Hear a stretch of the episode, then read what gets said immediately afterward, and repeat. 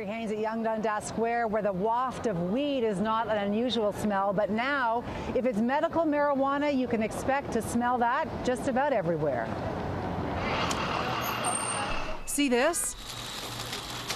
And this? Well, it's now legal to smoke and vape medical marijuana here and here, here, here, and even here.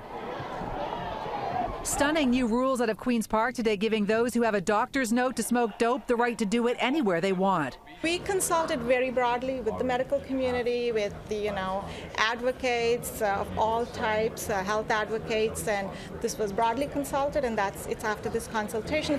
But here's the safeguard the province has come up with to try to keep a lid on widespread public pot smoking. Employers or businesses are being told that they do have the right to ban medical marijuana from their establishments. The reality is, this is about reasonableness. This is about the fact that somebody who's very ill, maybe in a lot of pain, wants to use this.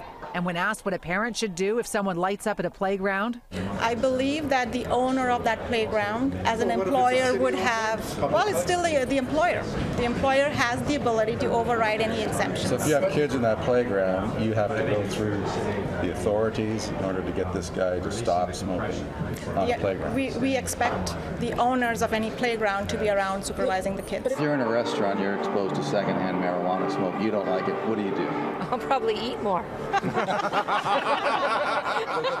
Here's an important distinction that City News has learned, even though the Associate Minister of Health didn't mention it in her media scrum. Medical marijuana users will not be able to smoke or vape in an establishment with a liquor license. Now, Toronto Public Health is the very agency that's been so outspoken about banning hookahs, banning cigarette smoking on patios or near buildings, pushing for increased regulations on e cigarettes. And today, they are refusing to comment on these new medical marijuana rules. We had to leave it up to the opposition at Queen's Park to talk about health risks. We know that uh, Health Canada has issued uh, some um, uh, some warnings, particularly about uh, exposure of young people, of children specifically, uh, to the um, smoke or the vapor uh, of medical marijuana, and I think that's something that we need to keep in mind. Now, here's an interesting footnote to the story. You may not have known this, but it was already legal for medical marijuana users to smoke in public. What happened today, the regulation at Queen's Park just expanded that to now include e joints.